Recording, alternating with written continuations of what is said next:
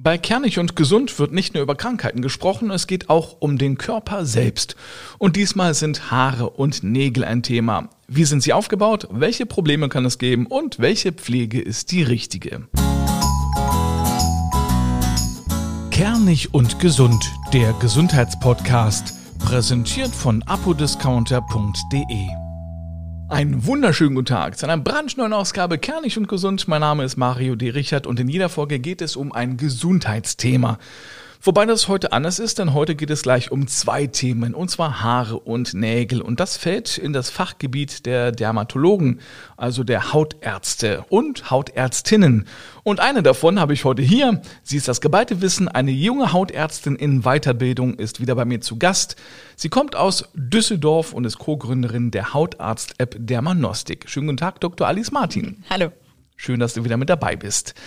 Ja, also erstmal wundert man sich ja, dass eine Hautärztin auch Ansprechpartnerin für Haare und Nägel ist. Aber gut, äh, ich habe auch noch nie was von einer Haarärztin gehört oder von einer Nagelärztin und letztlich Haare und Nägel sind ja eng mit der Haut verbunden. Und ich würde es heute mal zweiteilen. Wir beginnen mit den Haaren. Und das Verrückte ist, das habe ich mir jetzt nicht an den Haaren herbeigezogen, sondern gelesen, von der Haarfarbe hängt ab, wie viele Haare man überhaupt auf dem Kopf hat.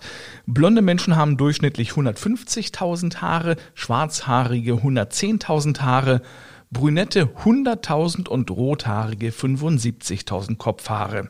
Also ja, die Hälfte nur noch von den Schwarzhaarigen. Warum ist das so, Alice? Ja, das ist eine spannende Frage. Wird evolutionsbiologisch so sein? Das sind natürlich statistische Zahlen. Es gibt immer auch Schwankungen. Trotzdem kennt man ja auch südländische Typen oder Menschen sind die etwas stärker behaart, also dunkle Pigmentierung. Aber man hat den Eindruck auch, dass die Haarfarbe zum Beispiel auch sehr viel suggeriert, dass man mehr Haare hat nehmen wir jetzt das Beispiel dunkle Haare, nehmen viel ähm, Licht auf, ja, und man kann nicht so gut hindurch gucken. Das heißt, es reichen weniger Haare, um einen Eindruck von vielen Haaren zu vermitteln, als bei blonden Haaren. Und dann kommt es ein bisschen drauf an, von wo komme ich. Also komme ich aus dem südlichen Bereich, brauche ich weniger Haare, weil es ist wärmer. Komme ich aus dem Norden, brauche ich etwas mehr Haare, denn es ist kühler gewesen. Und das ist eigentlich evolutionsbiologisch der Hintergrund. Und am ganzen Körper gibt es ja rund fünf Millionen Haare, obwohl ich das persönlich bezweifeln würde. Es gibt ja zum Beispiel Männer, die haben richtige Büsche an den Armen und Beinen. Und ich dagegen habe so wenig Haare, dass ich manchmal gefragt werde, ob ich mir die Beine oder die Arme rasiert habe. Wovon hängt denn ab, ob man viele oder wenige Haare am Körper hat? Weil ich meine, ich komme jetzt aus Deutschland, ja, mein äh, Schwager auch. Aber der ist extrem behaart und ich habe halt äh, kaum was. Auch das ist wieder genetisch. Du hast trotzdem extrem viele Haare, nur die sind anders von ihrer Struktur her. Das bedeutet, auch im Gesicht haben wir eine, einen kleinen Flaum und man unterscheidet die sogenannten Terminalhaare. Das ist die sichtbare Kopfbehaarung, aber auch im Bereich der Achseln oder im Intimbereich von den sogenannten Vellushaaren. Vellushaare haben wir überall am restlichen Körper, außer Hände und Füße, also in den Innenflächen. Und Vellushaare sind ganz feine, dünne Haare. Und das sind diese besagten fünf Millionen, wo du denkst, wo, wo sind die eigentlich alle? ja, die sind da tatsächlich auch auf der Nase. Also da haben wir auch eine ganz feine Behaarung und je nachdem, wie meine Genetik ist, habe ich stärkere Areale ähm, sichtbar oder eben nicht. Aber wozu brauche ich die Haare? Wofür sind die eigentlich nützlich? Klar, also früher, da war es äh, so, dass die Menschen in Höhen gelebt haben. Äh, da gab es dann auch Fell, aber wozu brauchen wir die heute noch, die Haare? Ja, es ist genau das. Also das ist, was übrig geblieben ist. Früher hatten sie noch eine viel höhere Funktion, Schutzfunktion, Wärmefunktion. Heutzutage brauchen wir das nicht mehr. Haare im Kopfbereich sind natürlich jetzt ein ästhetischer Faktor. Kopfschmuck ähm, fällt ja auch mit dazu. Und ansonsten ist es eigentlich der Schutz? Also auch im Kopfbereich, ähm, das Haar schützt insbesondere im Sommer davor, dass ähm, wir nicht zu stark überhitzen. Ja, wir haben da nochmal so eine kleine Schicht, wo die Kühlung stattfinden kann. Und an den restlichen Bereichen ähm, auch da haben wir, wenn wir Gänsehaut haben, einen kleinen Faktor, dass wir uns minimal wärmen können, aber wirklich minimal, ja, das, was noch übrig geblieben ist. Aber wozu sind denn die Haare im Schambereich? Also die sind ja nur für gar nichts äh, nützlich. die stören einfach nur. Genau, wir haben noch einige Stellen, wo wir eine stärkere Behaarung haben. Auch das ist genetisch an den Stellen, dass es im Rahmen der Pubertät einsetzt. Dort haben wir auch mehr Schweißdrüsen und mehr Talgdrüsen und eben eine verstärkte Behaarung. Wovon hängt denn ab, ob man dickes Haar hat, dünnes Haar, glattes Haar oder gekräuseltes Haar? Alles Genetik. Also ähm, Hormone spielen auch natürlich eine Rolle, aber wenn die Eltern beide lockige Haare haben, habe ich die Veranlagung dazu, auch lockige Haare zu bekommen. Oder andersrum, glatte Haare, äh, dann ist es sehr unwahrscheinlich, dass ich lockige Haare habe. Und das, wie eine Locke entsteht, ist eigentlich der Haarfollikel. Also wenn der etwas gekrümmt ist, wächst das Haar unregelmäßig und gewölbt. Und dadurch entsteht die Locke. Und ich kann nur durch eine Dauerwelle meine glatten Haare lockig machen, aber unten wächst das Haar immer glatt nach. Das Haarfollikel ist das, was quasi, wenn man jetzt ein Haar rausziehen würde, dieses, diese kleine Schicht, die ganz unten ist und in den letzten fünf Millimetern. Ja, genau, das ist, das ist die Haarwurzel Ja. äh, und die kommt aus dem Haarfollikel. Der, Ah. Das bleibt da drin und da schlüpft dann äh, das nächste Haar raus. Also wie, wie tief steckt denn das Haar drin in der Kopfhaut? Also es steckt schon einige Millimeter tief. Ich würde sagen, also wenn wir Kopfbereich sind, müssten es so drei Millimeter bis fünf Millimeter sein. Ja. Also bis in die äh, dritte Hautschicht. Ja, nicht Subcutis, sondern bis in die Der, also es gibt ja die Epidermis, die Dermis und das ist im Bereich der Dermis. Wie schnell wachsen denn eigentlich Haare? Also Haare wachsen im Schnitt, sagt man ja, ein Zentimeter pro Monat. Das ist aber auch unterschiedlich. Einige haben ein schnelleres Haarwachstum, andere ein langsameres, auch genetisch veranlagt. Ich kann natürlich eine Besserung durch gute Nährstoffe, durch Massagen, durch Blutung erzielen, aber ich kann meine Genetik nicht austricksen. Wenn ich ein extrem langsames Haarwachstum habe, dann wird das auch, egal mit welchem Shampoo, ähnlich bleiben. Und es ist auch so, dass es, ja, dass das Haar unterschiedlich in der Jahreszeit wächst. Gibt es das auch, dass es im Winter langsamer wächst als im Sommer? Es wächst eigentlich gleich. Was ich eher sagen könnte, ist, dass ähm, andere Umstände das Haarwachstum mit beeinflussen. Zum Beispiel, wenn ich viele Kopfhautmassagen mache oder viel, Mas also viel eine gute Durchblutung habe etc. Und das ist tendenziell eher im Sommer, dass dann das Haar besser wächst als vielleicht im Winter. Aber das sind minimale Unterschiede, die ich kaum messen kann. Aber Kopfhaar wächst ähm, schneller als woanders vielleicht. Kopf, ja, Kopfhaare oder terminale Haare sehe ich stärker, dass sie wachsen, weil ich das wahrnehme. Aber genauso haben wir auch bei den Augenbrauen Wachstum. Und es ist schon ein ähnlich schnelles Wachstum, genau wie wenn man äh, überlegt, an den Unterarmen, ja, da rasiert man, wenn man sich jetzt rasieren würde, dann sieht man auch, dass die Haare langsam anfangen zu wachsen. Ne? Und das dauert gar nicht so wenig, bis, bis plötzlich wieder die ersten Stoppel da sind. Apropos rasieren. Es herrscht die Meinung, wenn man sich häufig rasiert, dass das Haar dann schneller wächst.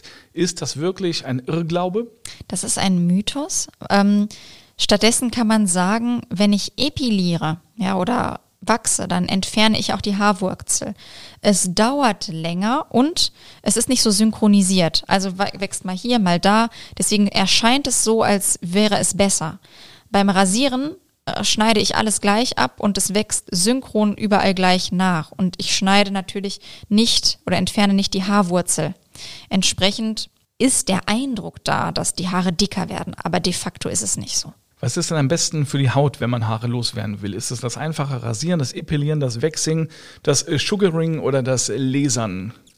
Dauerhafte Entfernung ist nur möglich durch äh, das Lasern. Wenn man längere Zeit Ruhe haben möchte, dann ist es für die Haut sehr strapazierend, ähm, aber länger anhaltend das Waxing oder Sugaring oder auch das Epilieren. Und Rasieren ist eigentlich am schonendsten, wenn man es richtig anwendet, aber in Haarwuchsrichtung, weil die Haut nicht so stark gereizt wird. Ne? Also durch das Wachsen zum Beispiel wird es richtig rausgerissen, es ist rot, es tut weh, es kann bluten. Das habe ich in der Regel beim Rasieren nicht. Mit dem Alter vermehrt sich ja das Wachstum des Haupthaares. Umgekehrt nimmt das Haarwachstum auch zu. Bei äh, Männern zum Beispiel in den Ohren, in der Nase, an den Ohrläppchen, bei den Frauen an den Ohrläppchen, äh, ja, manchmal auch auf den Füßen. Warum ist das so?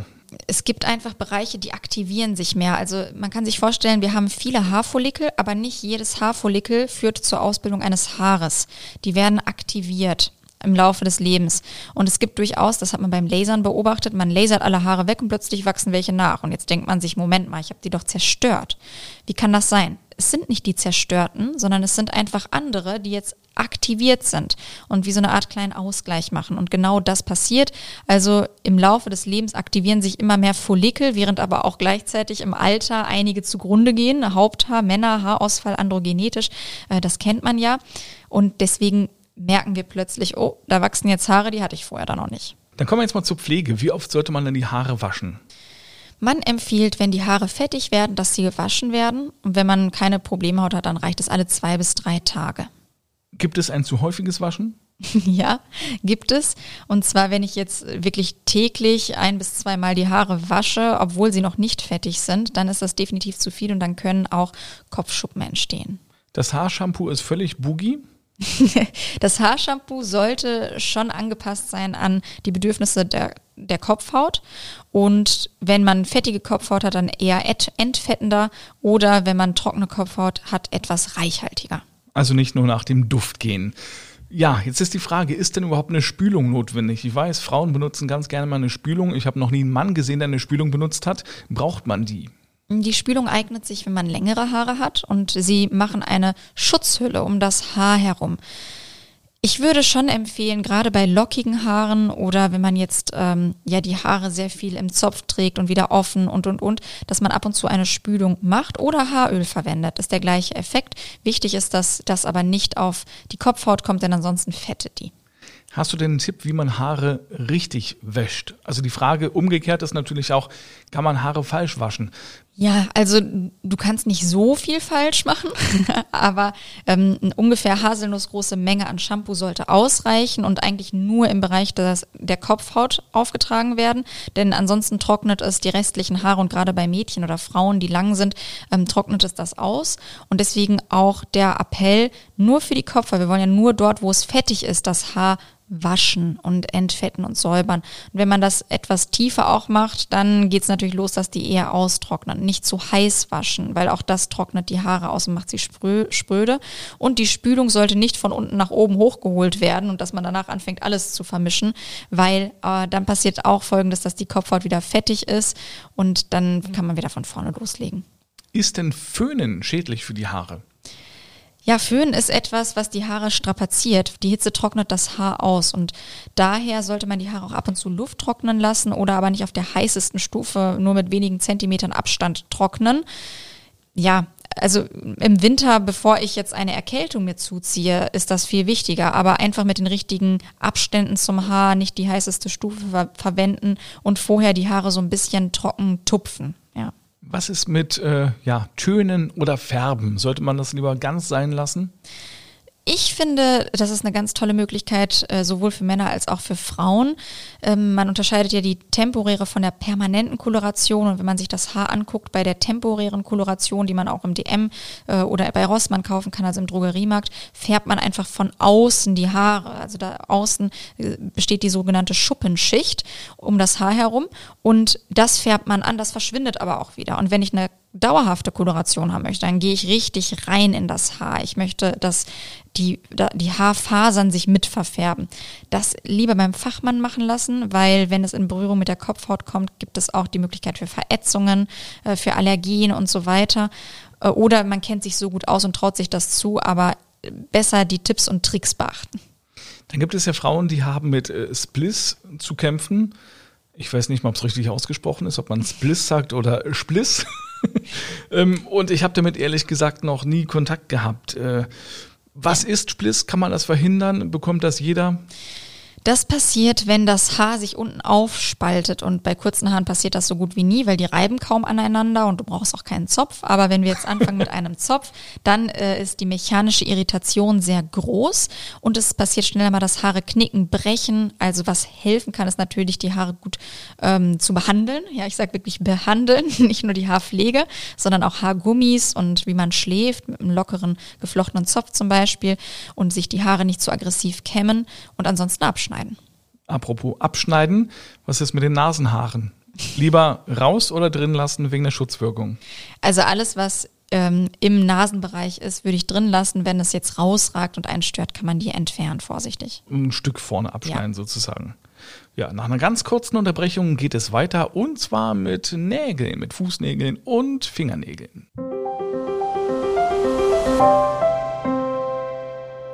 Zeit für unseren Produktionspartner apodiscounter.de. Das ist eine Online-Apotheke, in der Sie alles zum Thema Gesundheit finden. Egal ob es um Medikamente, Nahrungsergänzungsmittel, Beauty oder Körperpflegeprodukte geht, hier werden Sie fündig. Apropos pfündig. Es gibt auch eine umfangreiche Produktpalette rund ums Abnehmen. Und das Schöne ist, es ist mega preiswert. Hier winken Rabatte bis zu 60 Prozent. An der Kasse geben Sie dann den Rabattcode Kernig5 ein und sparen ab einem Einkaufswert von 30 Euro nochmal 5 Euro. Am besten gleich mal reinklicken auf apodiscounter.de. Weiter geht es nun mit Dr. Alice Martin, Dermatologin in Weiterbildung und unser Thema heute Haare und Nägel. Und jetzt sprechen wir über die Nägel. Ja, die Frage der Fragen, wozu braucht eigentlich der Mensch Fingernägel und Fußnägel? Ja, die Nägel sind auch eine Schutzfunktion. Also ähm, warum sie jetzt ganz ursprünglich da sind, ist genau, warum haben wir nicht drei Arme, sondern nur zwei. es, ist, es, es hat sich so entwickelt, aber sie schützen natürlich von oben im Bereich der Fingerbeere, sodass wenn wir etwas greifen, einen Gegendruck haben. Und ähm, Nägel sind extrem wichtig, aber auch sehr empfindlich. Und viele wissen nicht, dass sie deutlich durchlässiger sind als die normale Haut. Ernsthaft? Mhm. Tatsächlich. Das habe ich wirklich noch nicht gewusst. Woraus bestehen denn Nägel? Eigentlich aus Hornlamellen, so kann man sich das vorstellen. Und diese Lamellen sind wirklich extrem durchlässig. Also auch Wasser trocknet sie aus, macht sie spröde. Deswegen haben viele auch Schwierigkeiten mit den Nägeln, dass die vorne immer wieder so abreißen. Wachsen denn Finger- und Fußnägel unterschiedlich schnell? Fingernägel wachsen tendenziell etwas schneller. Das liegt auch an der besseren Durchblutung als bei den Füßen. Man kennt das, Füße sind häufiger kalt als die Hände ähm, und wir bewegen die Hände auch viel, viel mehr. Wir haben mehr Sonnenlicht in dem Bereich und, und, und. Deswegen ist das Wachstum bei den Fußnägeln etwas langsamer. Und ich habe irgendwo was ganz Verrücktes gehört, nämlich, dass der Nagel des Mittelfingers am schnellsten wächst und der kleine Finger am langsamsten. Stimmt das? Also das, das ist wissenschaftlich wahrscheinlich gemessen worden, aber im Alltag, denke ich, werden die wenigsten diesen Unterschied aktiv bemerken, weil man schneidet sich auf einmal alle Nägel weg und es werden Unterscheidungen oder Unterschiede von wirklich ein, vielleicht überhaupt einen halben Millimeter sein maximal. Nägel können ja auch Indikator sein für Krankheiten. Was kannst du uns dazu sagen? Mit das bekannteste ist natürlich der Nagelpilz und der Nagelpilz oder der Nagelfußpilz, so, ähm, das ist etwas, das kennen nicht nur ältere, sondern auch jüngere Menschen. Kann man auch im Bereich der Hände haben, aber auch Schuppenflechte kann sich im Bereich der Nägel äußern. Oder man kann ein Muttermal haben, das entlang des Nagels wächst. Dann sieht man so, so einen braunen Streifen. Es kann zu äh, dellenförmigen Wachstum kommen. Es gibt eine Reihe verschiedener Nagelerkrankungen, aber somit das häufigste ist der Nagelpilz. Wenn du die Dellen ansprichst, da gibt es ja diese Uhrenglas-Symptomatik. Worauf kann das hinweisen, wenn man das hat? Genau, Uhrglasnägel nennt sich das oder Trommelschlägerfinger, kommt so in Kombi vor, ist vor allem bei äh, der Mukoviszidose, also einer Lungenerkrankung, äh, vorhanden. Insgesamt, wenn die Durchblutung und die Sauerstoffversorgung nicht so gut ist, kommt es zu äh, einer solchen Ausprägung, aber auch bei chronisch entzündlichen Darmerkrankungen wie Morbus Crohn oder Colitis ulcerosa kann es auftreten. Und dann gibt es ja noch diese Längsrillen und Querrillen. Was hat es damit auf sich? Ja, gerade diese ähm, Querrillen kennen viele. Das kann durch mechanische Manipulation entstehen, also indem viele ihr Nagelhäutchen immer wieder wegschneiden, weil sie da wollen, dass sie einen schönen langen Nagel haben, entstehen erst recht solche Querrillen. Dann gibt es ja Frauen, ähm, ich persönlich finde es nicht schön, aber wer das gerne möchte, kann das gerne machen. Ähm, die kleben sich so künstliche Nägel, so Gelnägel vorne drauf, dass von dem natürlichen Nagel gar nichts mehr zu sehen ist, sondern einfach nur noch dieser äh, Kunststoff vorne. Ist das äh, schädlich für die Nägel? Es ist für den darunterliegenden Nagel sehr strapazierend, weil wir haben ja gesagt, ähm, er ist durchlässig, also der Nagel atmet zwar nicht, aber die Haut darunter ist ja vorhanden, die wird jetzt komplett abgedichtet. Und was passiert, man hat ja einen Kleber. Und dieser Kleber kann auch bis auf die Nagelplatte runter diffundieren. Der Nagel selbst wird eher spröde und porös, wenn man nachher äh, den künstlichen Nagel wieder entfernt. Und dauerhaft kann das natürlich schon schädigend sein. Was ist mit ganz normalem Nagellack? Ist es auch schädigend oder okay für den Nagel? Also es kommt drauf an, ob ich auch noch on top täglich meinen Nagellack wechsle und dann acetonhaltige oder nicht acetonhaltige Nagellackentferner verwende, weil Aceton ist etwas aggressiver für den Nagel, trocknet den auch stark aus. Nicht acetonhaltige, da muss man mehr reiben, aber man reibt auch gleichzeitig Nagelmaterial ab. Und deswegen ist das auch noch wichtig, wenn ich jetzt jeden Tag sowas mache, sollte ich eigentlich, müsste ich auch mal eine Pause machen für den Nagel, ihn mal etwas Ruhe gönnen, Öl drauf, äh, massieren, damit er gut nachwachsen kann. Dann gibt es ja auch diese weitläufige Meinung, dass weiße Stellen oder Flecken auf den Fingernägeln ein Hinweis darauf sind, dass es ja eine Eiweißmangelerscheinung ist oder ein Calcium- oder Magnesiummangel. Ist das wissenschaftlich belegt? Es gibt unterschiedliche Theorien diesbezüglich. Ähm aber was man sagen kann, es sind wie so kleine Lufteinschlüsse. Ähm, es gibt auch die Theorie Calciummangel. Insgesamt ist der Nagel, wenn wir das ganz viel haben, äh, einfach anfälliger und ähm, ja wahrscheinlich schon vorgeschädigt und deswegen können kleine Irritationen schon dazu führen. Also ein gesunder Nagel oder wenn man gesunde Nägel hat, sollte man eigentlich nicht mehr als an ein oder zwei Fingern solche Erscheinungen haben. Jetzt geht es mal um die Pflege.